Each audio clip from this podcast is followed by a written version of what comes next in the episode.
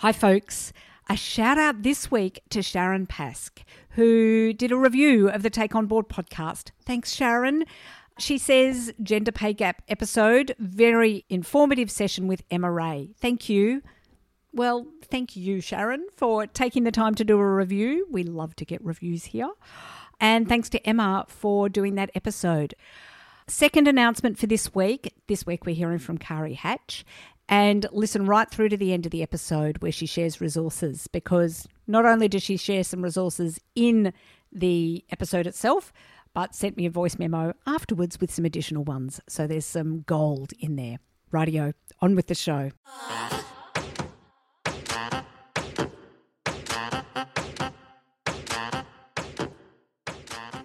Welcome to the Take On Board podcast. Being on a board can be an incredibly valuable, interesting, and exciting experience. Yet it can also be lonely, challenging, and, let's face it, pretty hard. So, here at Take On Board, I'll bring you weekly tips, tricks, and advice to help you navigate your way onto a board, onto your next board, and to build your governance wisdom. Now, on with the show. Today on the Take On Board podcast, I'm speaking with Karen Foster about boardroom power plays. Before we start that discussion, I'd like to acknowledge the traditional custodians of the land on which we record today. For me, that is the Wurundjeri people of the Kulin Nation, and I pay my respects to elders past and present. I acknowledge their continuing connection to land, to waters, and to culture. I know I have said this before, but I support the Uluru Statement from the Heart I'll be voting yes in the referendum that is coming up later this year, and I encourage others in the Take On Board community to take the hand and take the offer, the very generous offer from First Nations people in this country to support them in the referendum that's coming up. Now, let me introduce Karen. Karen is on the boards of Western Primary Health Network and is the chair of the Let's Talk Foundation and the mayor, which in my head is basically the chair, of the Moyne Shire Council. She's a busy woman. She's a former chair of Leadership Great South Coast and Moyne Health Services and a former board member of Brophy Family and Youth Services, Corangamite Regional Library Corporation, Regional Leadership Australia, and the GAICD Regional Advisory Group Great South Coast. A former journalist, Karen went to the inverted commas, you can't see me doing this, but went to the dark side of PR and marketing in the late 2000s. She established a communications consultancy, O2 Media, in 2007. Karen also works for not for profit boards in strategic and business planning. And during COVID, she retrained as a life coach and has combined these skill sets to offer leadership coaching for women. Karen is a mum to two inspiring young adult children and lives in coastal Port Fairy with her lawyer husband Gary, two dogs, and a handful of chooks. Welcome to the Take On Board podcast, Karen. Thank you. It's great to be here, Helia. So, Karen, I'm really keen on exploring boardroom power plays, but as always, before we go there, let's dig a little bit deeper about you.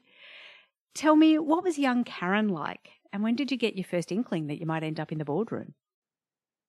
Interesting question. Um, I think my earliest primary school teachers would probably tell you I was a bit bossy.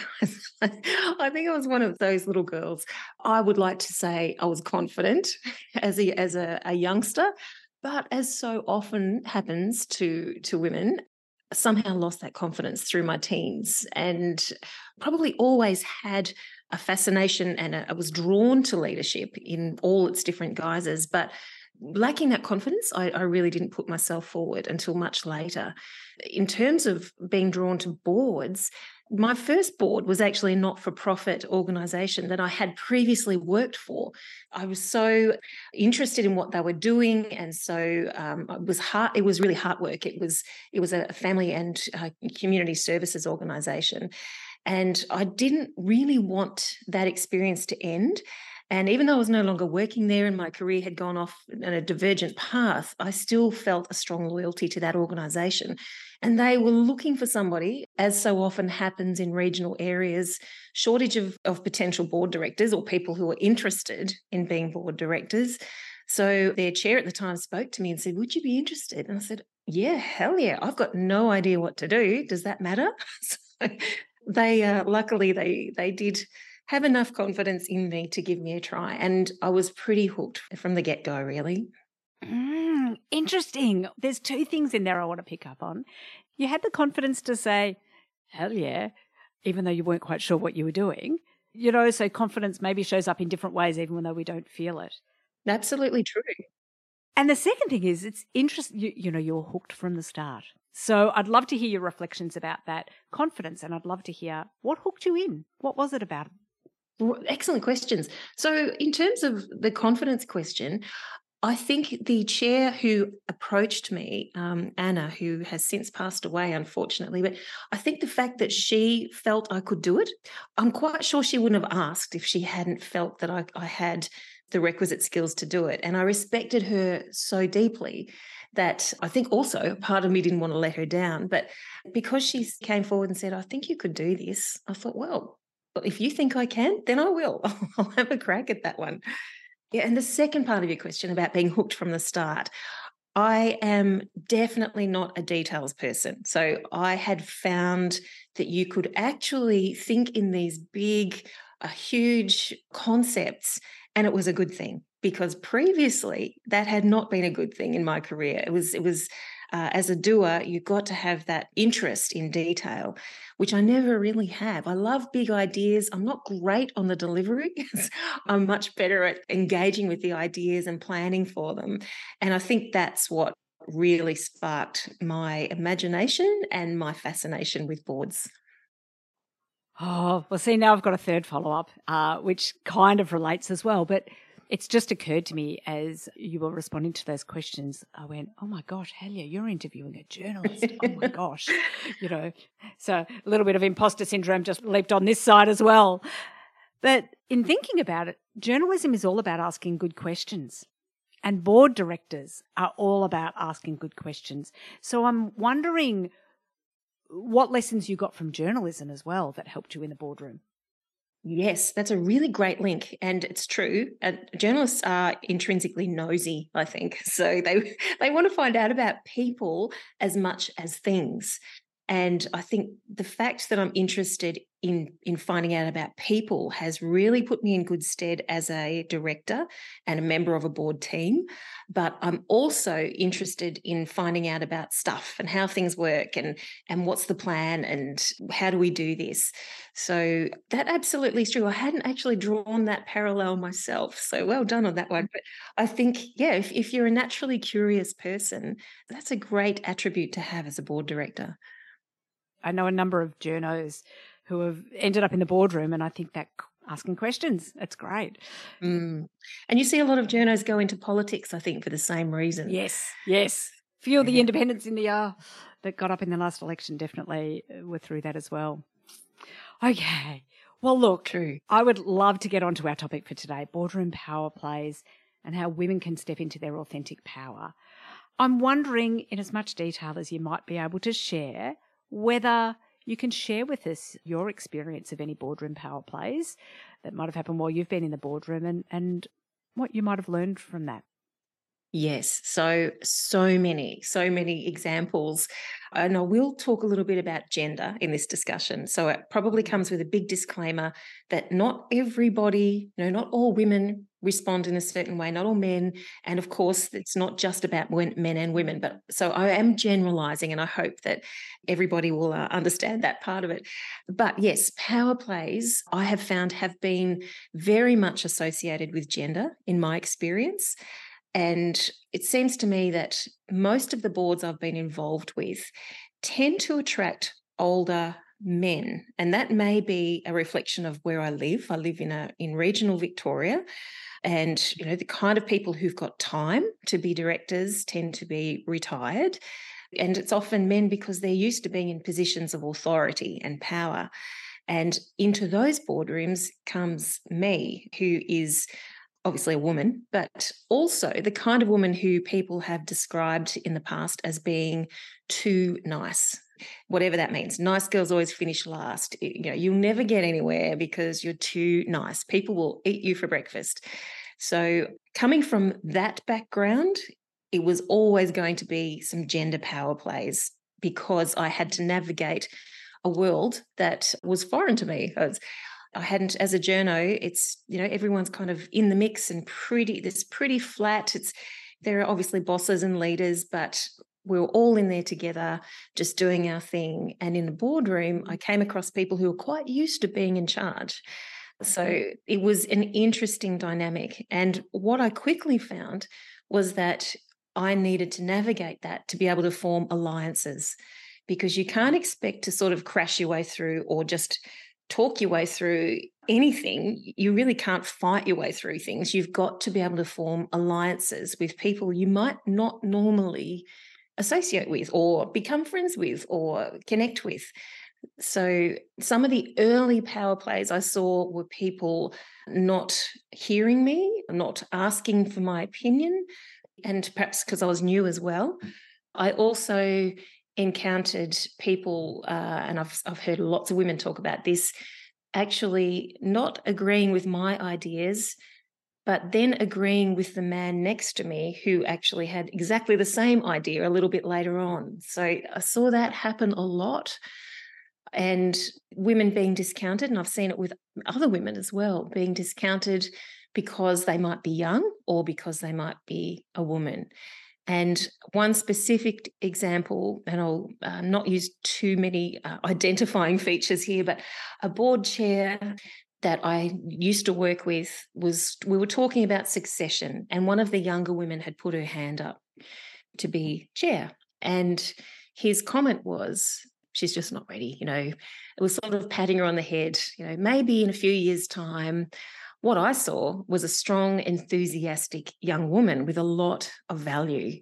I think what he saw was something entirely different. And I couldn't quite understand. And, and he actually successfully talked her out of it because she didn't have the confidence to to sort of stand up to that.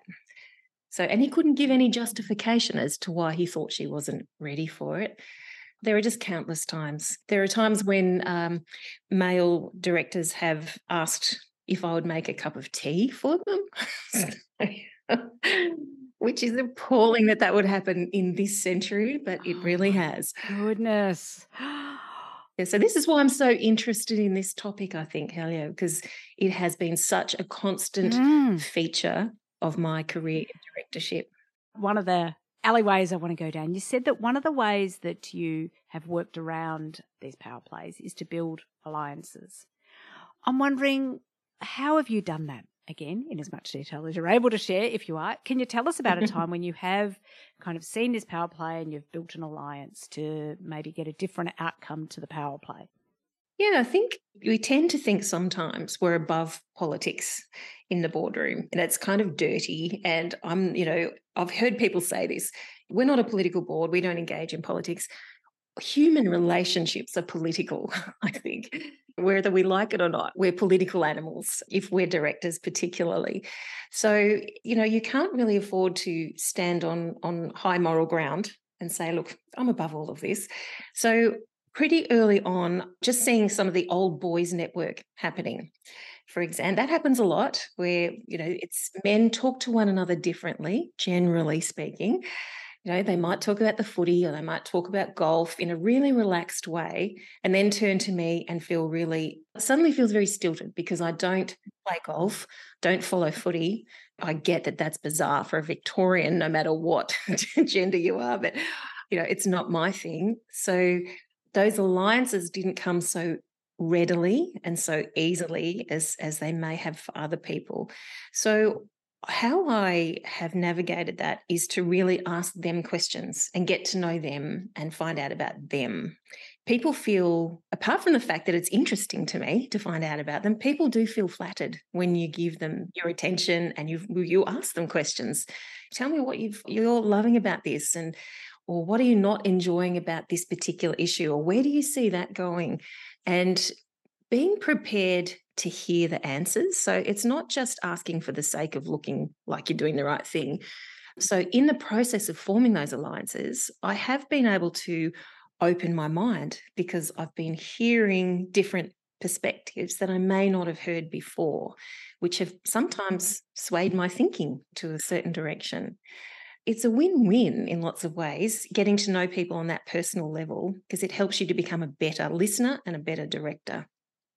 And also, there is that other more political element of if you are prepared to support me on this, mm. maybe I can support you on that other issue that I've been struggling with, but I see your point.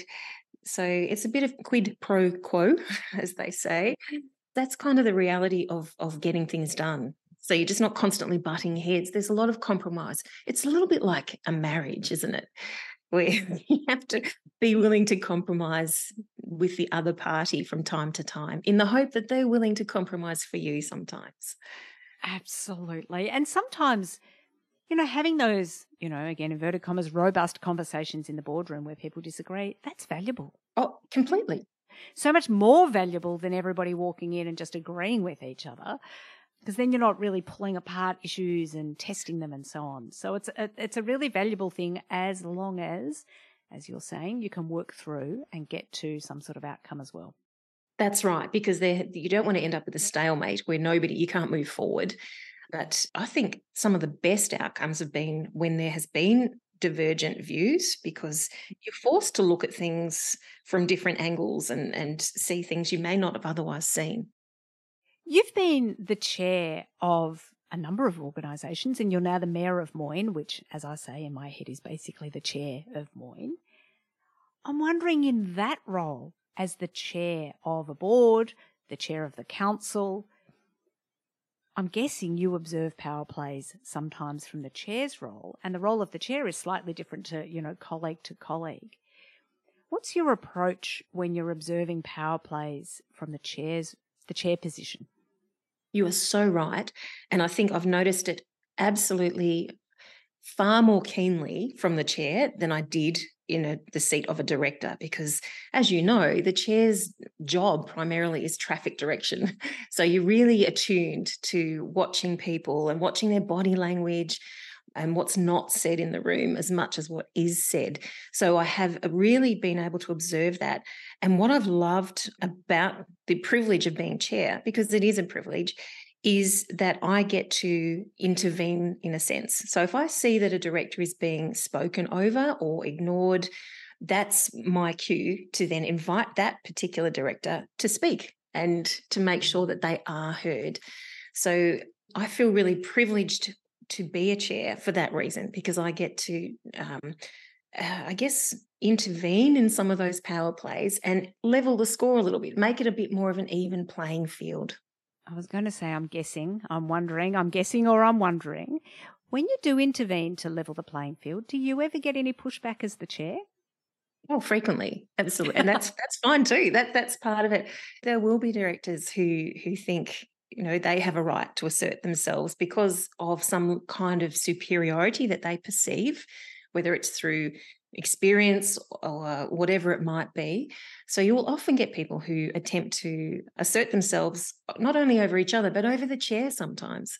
So that's even been interesting as a female in the chair role to consider that because those gender power play moves don't stop when you're the chair. They, they really don't. As I say, I'm really hyper vigilant because I have experienced so much of it. So and I speak about it openly as well with uh, my fellow colleagues to try and make it part of our culture that we're at least aware of it. So I can't change anybody else.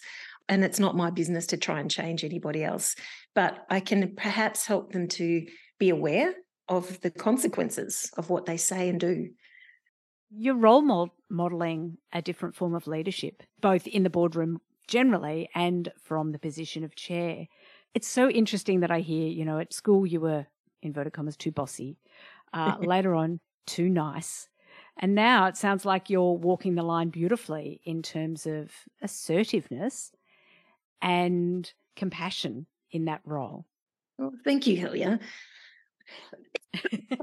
I think women are often told they're too much of something. And there probably are lots of women who can relate to this you know, too nice, too bossy, too out there, too loud, whatever it might be. And I don't see those same things being leveled at a lot of men. But I think what I have learned it's one of the beautiful things about getting older. So uh, it's I'm now in my mid 50s and it's, it's a really nice time because I actually don't care what people think. And I used to, I really used to, but now I get to be me. If there was one thing I could say to younger me, it would be stop worrying what people think. Just be who you are and be that and own that fully. And that's accusation that I had for so long that you're just too nice and you'll never get anywhere. I now use that. That's my brand essentially. It's and kindness is a really important value to me. And I absolutely love that I'm kind and, and I don't want to be anything other than that. So now I use that to my advantage where I can as, as a leader to try and model that more empathic leadership style that happily the world is now embracing in a way it didn't when I was growing up in the 80s. It's about being true to who you are and using that as your strength and owning that as your strength and not trying to be anything other than who you are. Interesting. You're the mayor of Moyne. You know, you're the chair of the board in Moyne. How does kindness show up for you and the council in that council chamber? In listening, in being considerate of not only the views of my fellow councillors in this case, but also the views of the ratepayers and residents. There are lots of different views, and it's about hearing them and being willing to to try and get the best possible outcome for them. So I think that's primarily for me. And also in terms of the relationship I have with my fellow councillors, we're all very different. I feel quite different to most of them. And again, that's fine. I appreciate and value them for who they are. And I don't wish that they would be anything else. Well, maybe sometimes I do in the back of my mind. but generally speaking, I just respect who they are and what they bring. Every one of them brings something different. It's nice to try and in a way hear all of their views and genuinely listen to them because they often change my mind. And that's not because i i see myself as weak it's just because i've heard them and i've wanted to get the best possible outcome for our community. And i don't always know what that is what is best. So it's it's hearing what other people think it is so often the case, uh, you know, all of those councillors presumably are there because they want the best outcome for the community. Sure, yeah. You know, people don't give up their time and effort and so on to be councillors. Well, they don't always do it for other reasons. They do sometimes do it for other reasons. but um, uh, back to the power play. Sometimes it is a power play. for some, it is. Yeah. But mostly it is about wanting to get the best for the community. And sometimes people look at that from different angles. And I think if you've got a group that is led in a way where you can respectfully talk through those differences, robustly and respectfully, you will get better outcomes for everybody in the end, as long as everybody moves. That's right. And part of that equation is trust. I've always been the kind of person who trusts a person until they give me reason other to not trust them instead of starting from a position of no trust and insisting that you know you've got to earn my trust. I'm, I'm quite the opposite. And there is a vulnerability about that but it helps you to build understanding much more quickly. It builds mutual respect much more quickly. And you don't have that suspicion and, and cynicism that can sometimes come when there is no trust. So that's been an important thing for me also trust and kindness in the boardroom. It sounds like the sort of board many of us want to be part of. Yeah, absolutely. And there should be more trust and kindness in the world. And it's sad that it's perceived, those sorts of things are often perceived as weakness because they're an absolute strength in, in my book. And just because you are kind or trusting certainly doesn't mean that you can be walked all over because then of course you get emotional intelligence coming into play which helps is a great armor in a sense because if you're an emotionally intelligent person you can generally read other people pretty well. So and that's why i think why i'm such a huge supporter of women on boards. I think we bring a lot of that that trust and that empathy and high EQ to the mix. Absolutely. And I think uh, boardrooms that have a high EQ are the ones that can have those respectful, robust conversations that hear all voices and come to those best decisions at the end that aren't always the decision that any individual director walked into the room with, but it's one that it, that comes from that pulling apart and putting back together of an issue or a problem or a challenge and coming up with the best answer. Yeah, mm. yeah, absolutely. And that's that's something that is is best done in as a team. So it's yes. Yeah.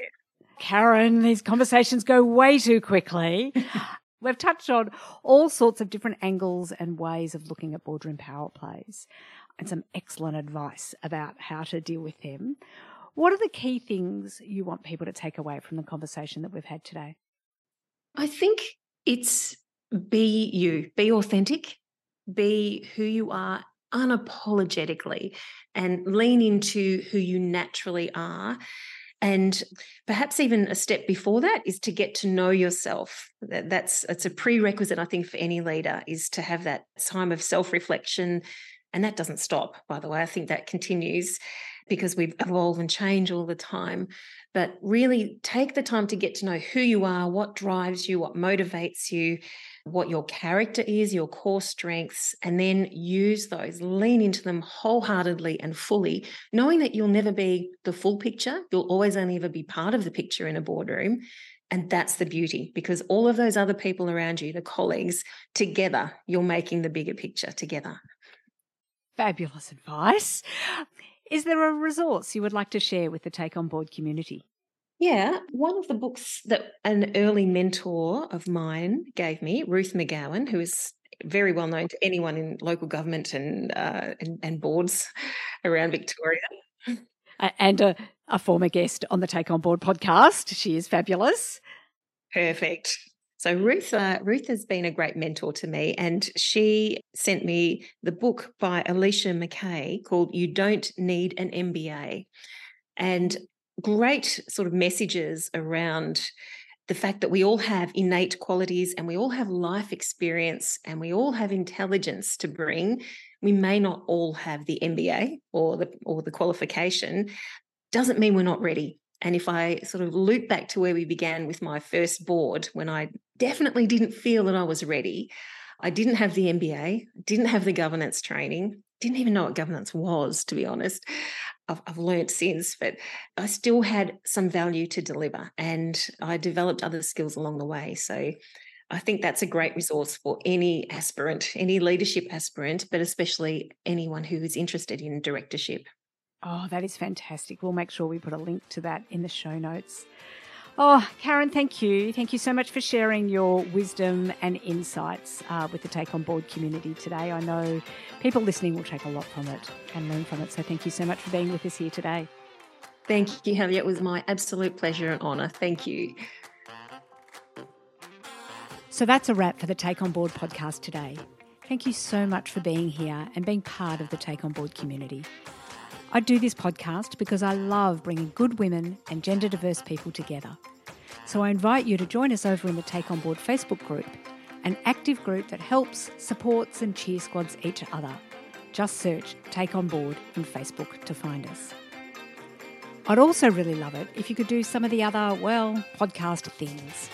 Share the podcast with someone you know who might get some value from our discussions. Subscribe if you haven't already and well, I also really love it when people rate and review.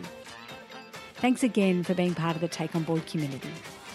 Now go and put these tips, tricks, and advice into action so you can be your best in the boardroom.